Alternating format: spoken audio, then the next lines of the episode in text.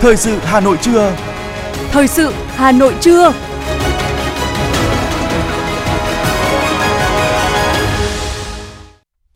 Võ Nam Khánh Hà mời quý vị và các bạn đến với 30 phút của chương trình thời sự trưa nay, thứ hai ngày 13 tháng 3 năm 2023. Những nội dung chính sẽ được đề cập đến trong chương trình. Ủy viên Bộ Chính trị, Phó Chủ tịch Thường trực Quốc hội Trần Thanh Mẫn tham dự Đại hội đồng Liên minh Nghị viện Thế giới lần thứ 146.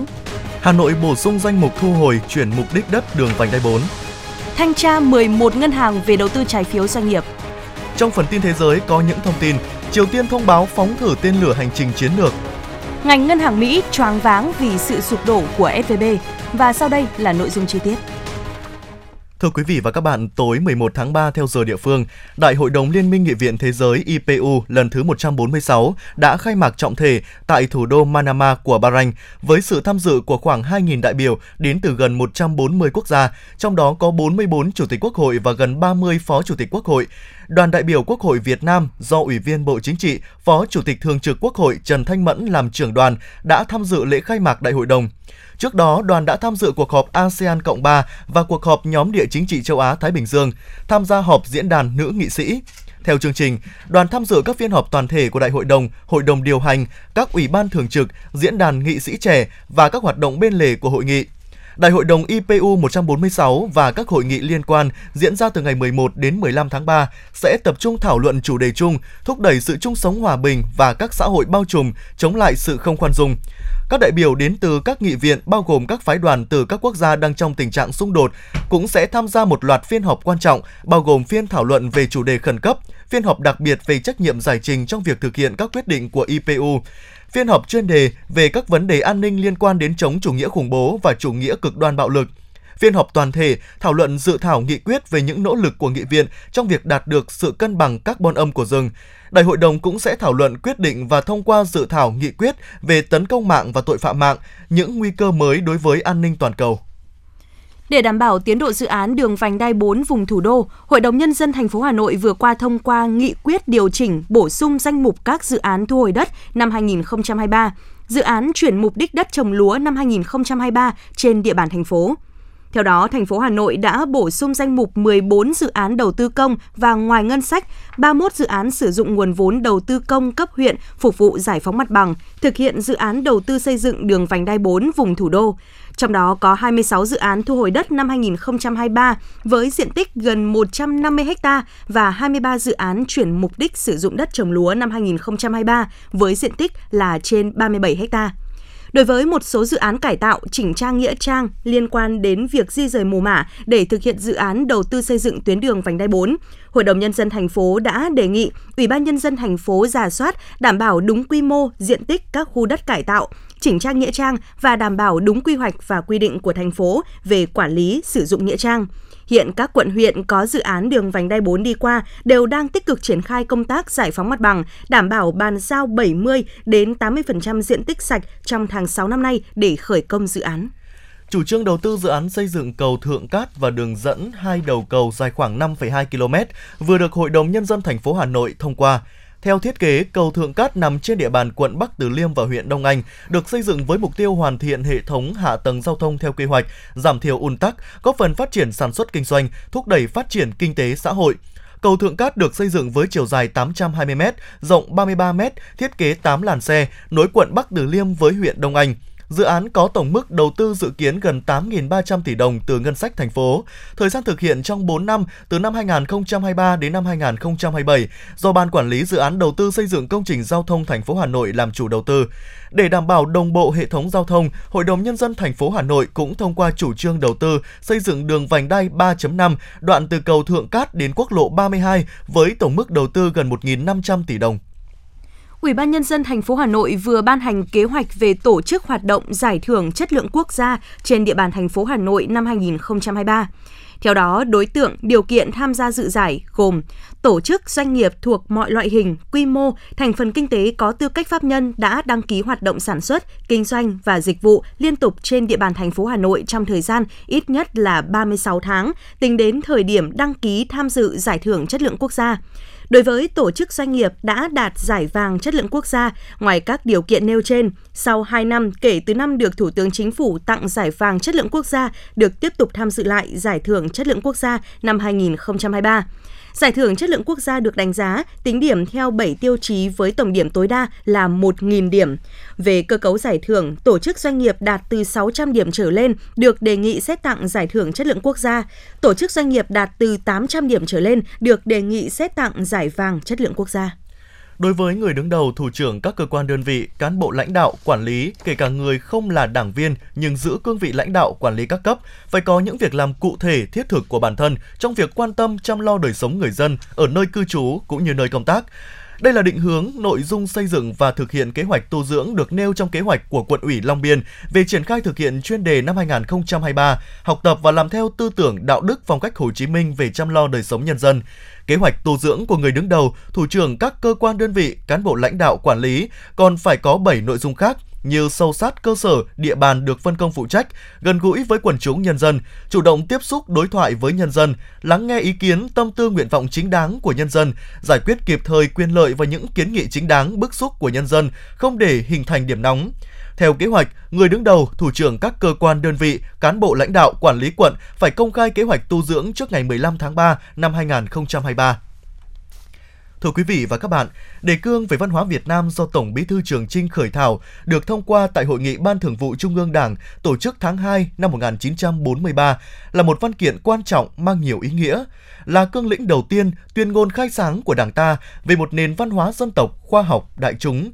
Đề cương về văn hóa Việt Nam khẳng định tầm nhìn về vị trí, vai trò, tầm quan trọng của văn hóa trong sự nghiệp cách mạng dân tộc, 80 năm qua được thấm nhuần kết tinh trong những chủ trương đường lối của Đảng, được kiểm chứng bằng những thắng lợi vẻ vang trong sự nghiệp cách mạng của Đảng và dân tộc ta. Đề cương về văn hóa Việt Nam đã tỏa sáng những giá trị cốt lõi của một văn kiện mang tầm cương lĩnh.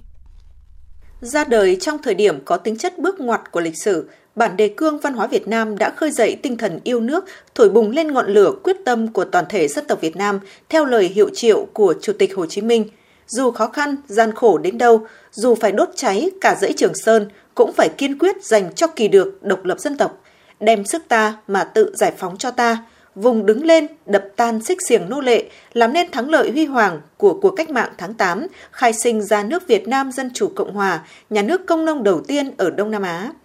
Bản đề cương đã góp phần hình thành nên những chân lý bất diệt như văn hóa phải soi đường cho quốc dân đi, văn hóa lãnh đạo quốc dân để thực hiện độc lập tự cường và tự chủ, văn hóa còn thì dân tộc còn, văn hóa mất thì dân tộc mất. Xây dựng một nền văn hóa mới, lấy hạnh phúc của đồng bào, của dân tộc làm cơ sở, phát triển kinh tế và văn hóa nhằm không ngừng nâng cao đời sống của nhân dân, trở thành kim chỉ nam soi đường dẫn lối cho dân tộc ta đi qua hai cuộc kháng chiến trường kỳ vĩ đại và công cuộc kiến thiết xây dựng nước Việt Nam độc lập, tự do, hạnh phúc sau ngày hòa bình thống nhất. Bộ trưởng Bộ Văn hóa Thể thao và Du lịch Nguyễn Văn Hùng nhấn mạnh. Cách đây 80 năm về trước, Hội nghị Ban Thường vụ Trung ương Đảng được diễn ra từ ngày 25 đến ngày 28 tháng 2 năm 1943 tại Võng La, Đông Anh, Phúc Yên, nay thuộc thành phố Hà Nội, đã thông qua bản đề cương về văn hóa Việt Nam, một văn kiện đầu tiên của Đảng ta về văn hóa. Có thể nói, ra đời trong bối cảnh của cuộc đấu tranh giải phóng dân tộc Đề cương văn hóa là cương lĩnh đầu tiên của Đảng ta về văn hóa. Xác lập văn hóa là một trong ba mặt trận chính trị, kinh tế và văn hóa, thể hiện tư duy, tầm nhìn và sự quan tâm sâu sắc của Đảng ta trong phát triển văn hóa. Từ khởi điểm khởi nguồn này, trải qua quá tiến trình lịch sử với rất nhiều biến động, các giá trị mang tính cương lĩnh của đề cương vẫn còn giữ nguyên sức sống và có vai trò quan trọng trong sự nghiệp phát triển văn hóa con người Việt Nam chúng ta. Trước những biến động không ngừng của bối cảnh lịch sử và các yêu cầu phát triển mới liên tục xuất hiện, các luận điểm của đề cương vẫn còn nguyên giá trị, sức ảnh hưởng của mình và tiếp tục được vận dụng kế thừa, bổ sung và hoàn thiện trong hệ thống các văn kiện của Đảng về văn hóa. Quá trình chuyển dịch từ ba nguyên tắc dân tộc, đại chúng, khoa học của nền văn hóa cách mạng cho đến các giá trị tiên tiến đậm đà bản sắc dân tộc của văn hóa Việt Nam trong giai đoạn phát triển đất nước và hội nhập quốc tế cho thấy vị thế và tầm ảnh hưởng của đề cương về văn hóa Việt Nam như một cương lĩnh khởi nguồn cho việc xác lập và hoàn thiện tư duy lý luận về phát triển văn hóa, phát triển con người ở Việt Nam. đồng chí Nguyễn Xuân Thắng, Giám đốc Học viện Chính trị Quốc gia Hồ Chí Minh cho biết. Đề cương văn hóa Việt Nam ra đời năm 1943 do đồng chí Tổng Bí thư Trường Chinh khởi thảo, thể hiện tầm nhìn, tư duy chiến lược của Đảng ta về vị trí, vai trò, tầm quan trọng của văn hóa trong sự nghiệp cách mạng của Đảng và dân tộc. Cùng với lập trường lý luận khoa học Marxist mới mẻ về văn hóa, bản đề cương còn là sự kế thừa và bổ sung hết sức quan trọng tư tưởng Hồ Chí Minh. Chính cương vắn tắt, sách lược vắn tắt, những chủ trương đường lối và sự tổng kết thực tiễn lãnh đạo trong lĩnh vực văn hóa của Đảng ta qua các cao trào đấu tranh cách mạng kể từ sau khi thành lập. Mang sứ mệnh khơi thông những mạch nguồn của văn hóa dân tộc trong bối cảnh đẩy mạnh cao trào phản đế phản phong. Tiến tới tổng khởi nghĩa tháng 8 năm 1945, bản đề cương đã tạo ra sự thống nhất về nhận thức tư tưởng văn hóa cho nhân dân, nhất là các tầng lớp trí thức, văn nghệ sĩ có tâm huyết, cổ vũ lòng tự hào dân tộc, khích lệ tinh thần dấn thân cho cách mạng, thực sự trở thành ngọn đuốc soi đường cho sự phát triển nền văn hóa mới. Sau 80 năm bản đề cương về văn hóa Việt Nam ra đời, một lần nữa chúng ta cùng nhìn lại và khẳng định nền tảng lý luận, giá trị, nguyên tắc cốt lõi của đề cương về văn hóa Việt Nam – từ đó tìm ra những định hướng, giải pháp góp phần khơi dậy khát vọng cống hiến, tạo động lực chấn hưng văn hóa, phát triển toàn diện con người Việt Nam trong bối cảnh mới nhằm hiện thực hóa văn kiện Đại hội đại biểu toàn quốc lần thứ 13 của Đảng, triển khai có hiệu quả kết luận của đồng chí Tổng Bí thư Nguyễn Phú Trọng tại Hội nghị Văn hóa toàn quốc. Đảng ta luôn khẳng định phát triển văn hóa, xây dựng con người vừa là mục tiêu, vừa là động lực của sự nghiệp đổi mới và phát triển đất nước. Đảng xác định chủ thể xây dựng và phát triển văn hóa là đảng lãnh đạo, nhà nước quản lý, nhân dân là chủ thể sáng tạo, đội ngũ trí thức, văn nghệ sĩ đóng vai trò quan trọng. Để xây dựng, gìn giữ và phát triển nền văn hóa của dân tộc, chúng ta phải phát huy cao độ những giá trị văn hóa, sức mạnh và tinh thần cống hiến của mọi người Việt Nam, tạo nguồn lực nội sinh và động lực đột phá để thực hiện thành công mục tiêu phát triển đất nước.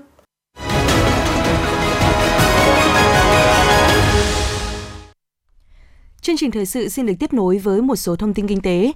Thưa quý vị và các bạn, Ngân hàng Nhà nước vừa cho biết đã thanh tra đột xuất 11 ngân hàng và xử phạt những đơn vị vi phạm về đầu tư trái phiếu doanh nghiệp. Đây cũng là nội dung được Ngân hàng Nhà nước phát đi nhằm phản hồi kiến nghị của cử tri thành phố Hà Nội. Trước đó, cử tri đã yêu cầu làm rõ trách nhiệm của các ngân hàng khi tư vấn, bảo lãnh phát hành trái phiếu cho doanh nghiệp có nhiều sai phạm để bảo vệ quyền lợi chính đáng cho người dân. Bên cạnh việc thanh tra đột xuất, Ngân hàng Nhà nước cũng cho biết đã chỉ thị cơ quan thanh tra trong năm nay phải thanh tra có trọng điểm và xử lý nghiêm các ngân hàng để xảy ra vi phạm và chậm khắc phục sai phạm.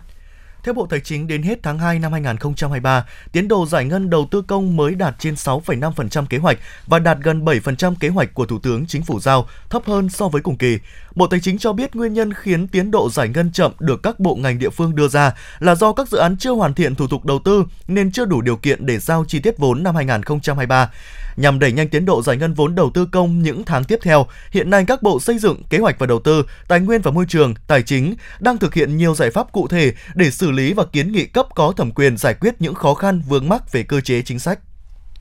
Phiên sáng nay, thương hiệu SJC tại các doanh nghiệp trong nước tăng từ 100.000 đến 200.000 đồng mỗi lượng, trong khi giá vàng dòng thăng long của Bảo Tín Minh Châu cũng cộng thêm 20.000 đồng mỗi lượng. Lực đẩy từ thế giới giúp hai thương hiệu vàng miếng trong nước cùng bật tăng trong phiên sáng nay. Theo đó, đồng kim loại quý này giao động quanh ngưỡng 1.877,4 đô la Mỹ trên một ounce, tăng khoảng 8 đô la mỗi ao so với phiên trước. Ở mức giá này thì sau khi quy đổi, giá vàng thế giới tương đương với 53,93 triệu đồng mỗi lượng. Tại thị trường trong nước, các doanh nghiệp cũng điều chỉnh giá mua và bán sau khi mở cửa giao dịch. Theo đó, công ty vàng bạc đá quý Sài Gòn niêm yết giá vàng SJC tại thị trường thành phố Hồ Chí Minh từ 66,3 đến 67 triệu đồng mỗi lượng, tăng 200.000 đồng mỗi lượng so với chốt phiên trước. Tương tự tại Hà Nội và Đà Nẵng, doanh nghiệp này cũng nâng 200.000 đồng mỗi lượng, ra mới từ 66,3 đến 67,02 triệu đồng mỗi lượng. Cùng thời điểm trên, công ty Phú Quý và Doji Hà Nội cùng đưa ra mức giá từ 66,1 đến 66,9 triệu đồng mỗi lượng, tăng 100.000 đồng mỗi lượng. Theo Cục Thú y, từ đầu năm đến nay, các doanh nghiệp đã cung ứng 102,8 triệu liều vaccine cúm gia cầm đang bảo quản tại kho 58 triệu liều. Dự kiến sản xuất nhập khẩu trong quý 2 là 133,8 triệu liều, bảo đảm đáp ứng đủ nhu cầu. Đối với vaccine phòng bệnh tai xanh, đầu năm đến nay, các doanh nghiệp cung ứng 8,4 triệu liều, hiện còn trong kho của doanh nghiệp 4,3 triệu liều. Dự kiến sản xuất nhập khẩu quý 2 là 9,6 triệu liều. Tương tự, các doanh nghiệp đã cung ứng 1,6 triệu liều vaccine viêm da nổi cục, đang bảo quản tại kho 1,3 triệu liều, dự kiến sản xuất nhập khẩu quý 2 là 300.000 liều, đảm bảo đáp ứng đủ nhu cầu tiêm phòng bệnh cho châu bò. Cục Thú y nhận định, dịch bệnh trên gia súc gia cầm dù giảm so với năm ngoái nhưng đang có nguy cơ bùng phát mạnh do khí hậu giao mùa, nhiều mầm bệnh vẫn còn. Do đó, ngoài giải pháp an toàn dịch bệnh, ngành thú y cũng đang tăng cường nguồn vaccine để tăng tiêm phòng. Cục Y tế Dự phòng Bộ Y tế vừa có công văn gửi Sở Y tế các tỉnh, thành phố về việc phòng chống lây nhiễm bệnh liên cầu lợn sang người. Cục Y tế Dự phòng đề nghị đối với các cơ sở khám chữa bệnh chú ý những trường hợp người bệnh có triệu chứng nghi nhiễm liên cầu lợn, khai thác tiền sử dịch tễ và lấy mẫu xét nghiệm điều trị bệnh nhân kịp thời để tránh tử vong và thông báo cho Trung tâm Kiểm soát Bệnh tật để điều tra, xử lý ổ dịch. Bên cạnh đó, đề nghị Sở Y tế các địa phương phối hợp chặt chẽ với cơ quan thú y trong việc giám sát, phát hiện các dịch bệnh trên đàn lợn mà thuận lợi cho liên cầu lợn bùng phát như dịch bệnh tai xanh. Bệnh liên cầu lợn là bệnh lây truyền từ động vật sang người và có thể gây tử vong. Theo báo cáo của hệ thống giám sát bệnh truyền nhiễm Bộ Y tế, trong những tháng đầu năm 2023, một số tỉnh thành đã ghi nhận một số trường hợp nhiễm liên cầu lợn ở người.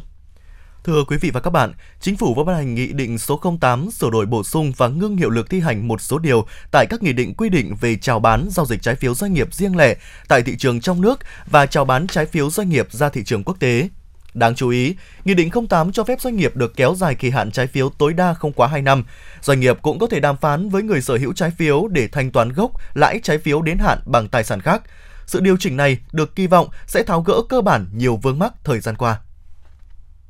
Một số thay đổi lớn của Nghị định 08 bao gồm nhà phát hành có thể thanh toán gốc, lãi trái phiếu đến hạn bằng tài sản khác, được kéo dài kỳ hạn trái phiếu tối đa không quá 2 năm nếu có sự đồng ý của trái chủ. Đáng chú ý, nghị định này hoãn quy định về nhà đầu tư chứng khoán chuyên nghiệp, thời gian phân phối trái phiếu của từng đợt phát hành và yêu cầu kết quả xếp hạng tín nhiệm đối với doanh nghiệp phát hành trái phiếu đến 31 tháng 12 năm 2023. Những điểm mới từ Nghị định 08 sửa đổi Nghị định 65 do Chính phủ vừa ban hành về trái phiếu doanh nghiệp riêng lẻ gần đây đang được kỳ vọng sẽ giúp trái chủ và doanh nghiệp phát hành tìm được tiếng nói chung vượt qua khó khăn trước mắt. Phân tích kênh tài chính và kinh doanh, ông Phan Lê Thành Long, chủ tịch sáng lập của cộng đồng Cố vấn Tài chính Việt Nam nhìn nhận. Tôi hiểu rằng là nếu như trái chủ là ngân hàng thì trừ khi ngân hàng mà có những cái công ty phát triển bất động sản và họ thấy cái dự án bất động sản nó tiềm năng và đủ để uh, họ trang trải cho số tiền họ đầu tư trái phiếu. Thế còn phần lớn ngân hàng thì sẽ không làm được cái việc đó bởi vì là họ không phải là nhà phát triển bất động sản thế nhưng mà họ sẽ có thêm thời gian. Thay vì công ty phát hành trái phiếu bảo là không trả được nợ thì là cái nợ này nó được phân vào nhóm nợ xấu luôn. Đấy và cái công ty đó cũng sẽ khó tiếp cận các nguồn vốn. Và chính bản thân ngân hàng nếu mà đưa vào nhóm nợ xấu ấy thì sẽ phải trích lập dự phòng. Mà trích lập dự phòng thì ngân hàng sẽ báo lỗ của cái khoản nợ xấu đó. À, thế thì nó cũng là một hình thức để các bên gồm có doanh nghiệp phát hành trái phiếu và ngân hàng có thêm thời gian để mà đưa ra những cái phương án xử lý một cách triệt để. Đấy, công ty chứng khoán cũng dạng như vậy. Về phía doanh nghiệp, Nghị định 08 cũng cho họ thêm thời gian để giải quyết bài toán áp lực dòng tiền lúc này. Tuy nhiên họ cũng cần phải mang đến bàn đàm phán những tài sản có giá trị để mặc cả, vì chỉ cần có trái chủ không đồng ý doanh nghiệp lập tức phải quay lại phương án trả nợ bằng tiền. Theo giới phân tích, thị trường trái phiếu tín dụng và bất động sản có tính liên thông như chiếc bình thông nhau. Nghị định 08 về trái phiếu doanh nghiệp riêng lẻ có thể được ví như nguồn lực khơi thông là chính sách hỗ trợ mang tính kích hoạt. Ông Nguyễn Minh Tuấn, giám đốc điều hành công ty đầu tư AFA Capital nhìn nhận. Một là tạo ra một cái hành lang pháp lý vô cùng cần thiết tại vì nếu không có hành lang pháp lý thì uh, những cái người mua trái phiếu và người phát hành trái phiếu thì họ cũng không có cái cơ chế nào để xử lý cái tài sản là bất động sản hoặc là những cái tài sản khác. Thứ hai là có thời gian cụ thể ở đây là 2 năm. Thì tôi nhìn thấy hai cái điểm tích cực nhưng cái ờ, quan trọng nhất là dòng tiền thì tôi vẫn chưa nhìn thấy rằng là ở đâu có chuyển đổi cái dòng tiền từ các tài sản của các doanh nghiệp bất động sản thành tiền để trả nợ thực sự là tôi chưa nhìn thấy, tại vì bản chất rằng là với những cái tài sản mà đã đủ điều kiện để bán thì anh phải hạ giá xuống thì mới có thể bán được. Nhưng mà nếu mà anh hạ giá xuống thì nó lại gặp vấn đề về người à, cho anh vay ở đây. Và trong đó rất là quan trọng đó là các tổ chức, cụ thể là ngân hàng. Thì à, cái đấy nó là một cái vấn đề mà tôi vẫn chưa nhìn thấy cái điểm ra mà nghị định này vẫn chưa có thể xử lý được. Tuy nhiên, để sự hỗ trợ được lan tỏa và tối ưu, điểm nghẽn về tín dụng, về pháp lý phải được tháo gỡ, từ đó mới đủ điều kiện để đạt được mục tiêu gỡ khó cho thị trường trái phiếu do chính phủ đề ra. Theo nghị quyết số 31 của phiên họp chính phủ thường kỳ tháng 2 vừa qua ban hành, thị trường bất động sản trái phiếu doanh nghiệp năm 2023 được đánh giá còn gặp nhiều thách thức. Chính phủ chỉ đạo các cấp, các ngành, các địa phương tiếp tục chú trọng tìm giải pháp tháo gỡ cho các lĩnh vực này trên tinh thần đảm bảo một thị trường đầu tư hài hòa lợi ích, chia sẻ rủi ro. Ông Vũ Duy Khánh, giám đốc phân tích đầu tư công ty chứng khoán Smart Invest và ông Lê Hồng Khanh, giám đốc xếp hạng tín nhiệm FinRating cho rằng. Với cái thông tư 16 của ngân hàng nhà nước thì gần như chặn cái việc mua lại chính cái trái phiếu mà ngày xưa các ngân hàng họ có thể đóng vai trò là tạo thanh khoản tức là khi cần thì họ sẽ mua lại cho các nhà đầu tư cá nhân. Nếu mà muốn cứu thị trường trái phiếu chỉ cần mở cái thông tư 16 là gần như thị trường nó sẽ lại có thể hoạt động lại và nhà đầu tư cá nhân lại có thể mua bán nhộn nhịp nhà đầu tư cá nhân họ chỉ mua roll đâu đấy một tháng hai tháng ba tháng. Vâng. ở cái trái phiếu sơ cấp khi ngân hàng thương mại họ mua gọi mua buôn bán lẻ ấy. Và khi cần thì họ sẽ mua lại. Nhưng mà bây giờ nó tắt cái vấn đề mua lại.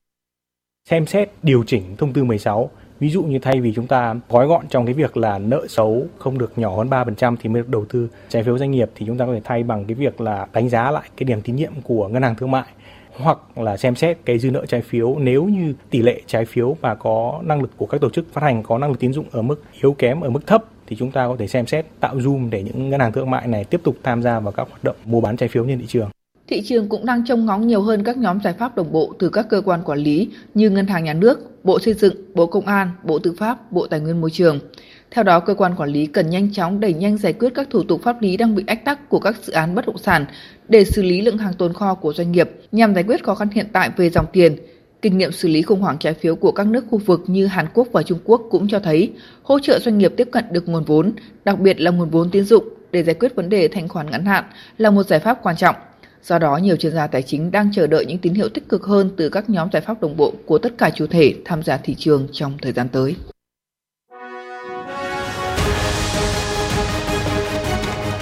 Thời sự Hà Nội, nhanh, chính xác, tương tác cao. Thời sự Hà Nội, nhanh, chính xác, tương tác cao.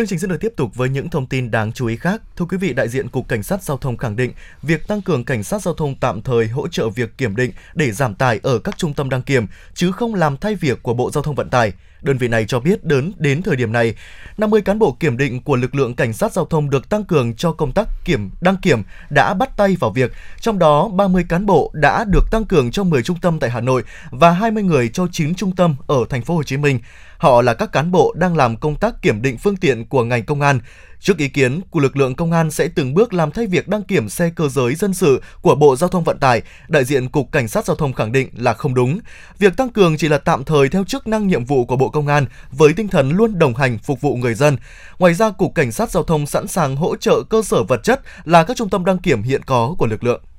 Bảo tàng Hà Nội vừa thông báo về kết quả khai quật di chỉ khảo cổ đồi Đồng Dâu, thôn Đoài, thị trấn Tây Đằng, huyện Ba Vì. Đây là lần thứ 5 di chỉ được tiến hành khai quật kể từ năm 1965 nhằm làm rõ thêm những tính chất của khu vực. Cụ thể, đợt khai quật này được bắt đầu từ tháng 1 năm 2023 do Bảo tàng Hà Nội phối hợp với đơn vị liên quan tiến hành trên diện tích 25 m2 với địa tầng dày từ 63 đến 98 cm phát hiện được các di tích là hố đất đen cũng như nhiều di vật thuộc văn hóa Phùng Nguyên, văn hóa Gò Mun và một vài mảnh gốm mang yếu tố đồng dựng đậu.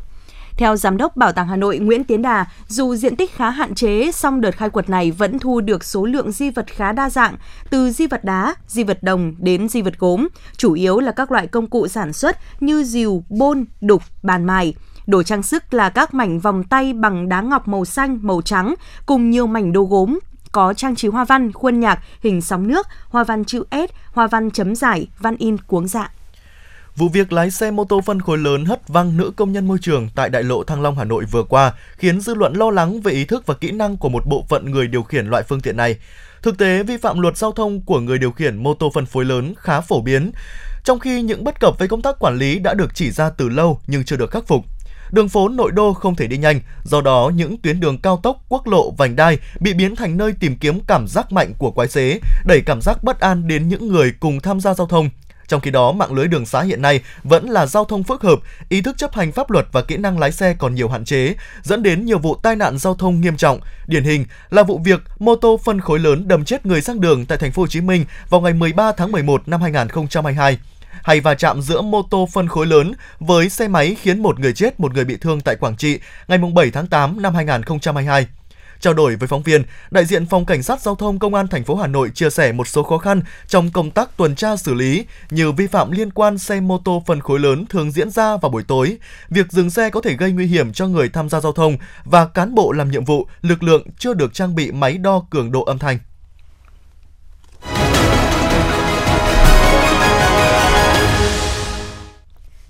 Xin chuyển sang phần tin thế giới. Ngày hôm nay, hãng thông tấn Trung ương Triều Tiên KCNA cho biết nước này đã phóng thử thành công hai tên lửa hành trình chiến lược từ tàu ngầm 8.24 trong Kun từ ngoài khơi thành phố duyên hải Sinpo, phía đông Triều Tiên vào sáng ngày 12 tháng 3. Theo KCNN, Hai tên lửa này đã đánh trúng các mục tiêu giả định trên vùng biển phía đông bán đảo Triều Tiên sau khi bay được 1.500 km. Quân ủy Trung ương Đảng Lao động Triều Tiên đã bày tỏ sự hài lòng về kết quả của vụ phóng thử tên lửa này. Các lực lượng Ukraine ngày 12 tháng 3 cho biết quân đội Nga tiếp tục tấn công thành phố Bakhmut phía đông Ukraine. Ngoài ra, Nga cũng tấn công thành phố Slovian nằm cách Bakhmut khoảng 59 km về phía tây bắc. Trước đó, Tổng thống Ukraine Volodymyr Zelensky từng cảnh báo thành phố Slovian là một trong những mục tiêu tiềm năng tiếp theo của Nga nếu Bakhmut thất thủ. Sự sụp đổ nhanh chóng của ngân hàng Silicon Valley Bank, gọi tắt là SVB, đã khiến ngành ngân hàng Mỹ choáng váng sau nhiều năm nỗ lực duy trì sự ổn định. Đây là vụ phá sản lớn nhất của một ngân hàng kể từ cuộc khủng hoảng tài chính năm 2008. Mặc dù nguyên nhân dẫn đến sự sụp đổ của SVB có phần cá biệt, nhưng đây vẫn là hồi chuông cảnh báo về những điểm yếu tiềm ẩn có thể gây hậu quả nghiêm trọng cho cả khách hàng và nhân viên ở những ngân hàng khác. Bộ trưởng Tài chính Anh Jeremy Hunt cho biết, ông đang nỗ lực làm việc và thảo luận về các biện pháp với Thủ tướng GC Sunak và Thống đốc Ngân hàng Anh Andrew Bailey nhằm tránh hoặc giảm thiểu thiệt hại ở mức tối đa sau sự sụp đổ của ngân hàng ở thung lũng Silicon kéo theo toàn bộ các chi nhánh của SVB tại Anh dừng hoạt động. Mức lương của người lao động tại Nhật Bản gần như dậm chân tại chỗ trong hàng chục năm qua do tình trạng lạm phát kéo dài. Theo hãng tin Reuters, các công ty lớn của Nhật Bản dự kiến sẽ công bố mức tăng lương mạnh nhất trong 26 năm qua sau khi kết thúc các cuộc đàm phán về lương giữa doanh nghiệp và công đoàn lao động trong tuần này. Pháp hiện đang là một trong những nền kinh tế chịu ảnh hưởng nhiều nhất từ vấn đề lạm phát. So với thời điểm này năm ngoái, giá thực phẩm tại Pháp đã tăng tới hơn 14%. Những mặt hàng thiết yếu trở nên đắt đỏ khiến ví tiền của người tiêu dùng nước này chịu nhiều áp lực. Vì thế mới đây, chính phủ Pháp tuyên bố đã đạt được thỏa thuận với các doanh nghiệp để hạ giá các mặt hàng thiết yếu do người dân trong khoảng thời gian là 3 tháng tới. Campuchia đang xúc tiến đẩy mạnh các hoạt động du lịch thể thao như một phần của chiến dịch quảng bá cho năm du lịch Campuchia 2023 nhân sự kiện Đại hội Thể thao Đông Nam Á lần thứ 32, SEA Games 32 và Đại hội Thể thao Người khuyết tật Đông Nam Á lần thứ 12, ASEAN Para Games 12, lần đầu diễn ra ở nước này trong tháng 5 và tháng 6 tới đây. Với hai sự kiện thể thao này, nước chủ nhà SEA Games 32 kỳ vọng thu hút từ 250.000 đến 500.000 du khách quốc tế do các hoạt động thi đấu thể thao sẽ đóng vai trò thúc đẩy lĩnh vực du lịch thể thao trên cả nước. Du khách nước ngoài muốn nhập cảnh vào Nga có thể đăng ký cấp thị thực điện tử và nhận thẻ thanh toán khi đến du lịch làm việc tại nước này. Đây là thông báo mới của người đứng đầu Cục Phát triển Du lịch thuộc Bộ Phát triển Kinh tế Nga Tatyana Sasaviskaya tại hội nghị các hãng du lịch lần thứ 5 do Hiệp hội ngành du lịch Nga tổ chức, theo Interfax. Ước tính có 5 triệu lượt du khách nước ngoài tới Nga trong năm 2019. Đại dịch COVID-19 đã khiến con số này giảm mạnh sau đó. Trong năm 2022, chỉ có hơn 200.000 lượt du khách nước ngoài tới Nga. Theo luật đại diện bình đẳng đã được thông qua tại cuộc họp nội các hàng tuần của Tây Ban Nha trong tuần qua, hội đồng quản trị của các công ty bắt buộc phải có ít nhất là 40% nữ giới, giới tính ít đại diện nhất. Luật cũng sẽ đòi hỏi mức độ bình đẳng giới tương tự ở những vị trí quản lý cấp cao khác trong các doanh nghiệp. Ngoài hội đồng quản trị của các công ty lớn, dự luật còn yêu cầu tăng số phụ nữ có mặt trong danh sách bầu cử và hội đồng quản trị của các hiệp hội nghề.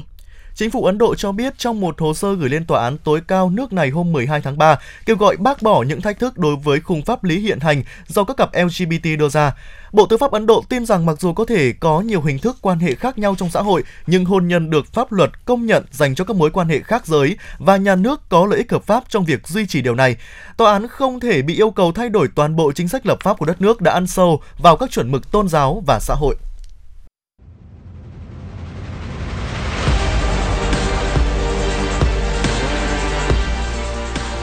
Bản tin thể thao. Bản tin thể thao.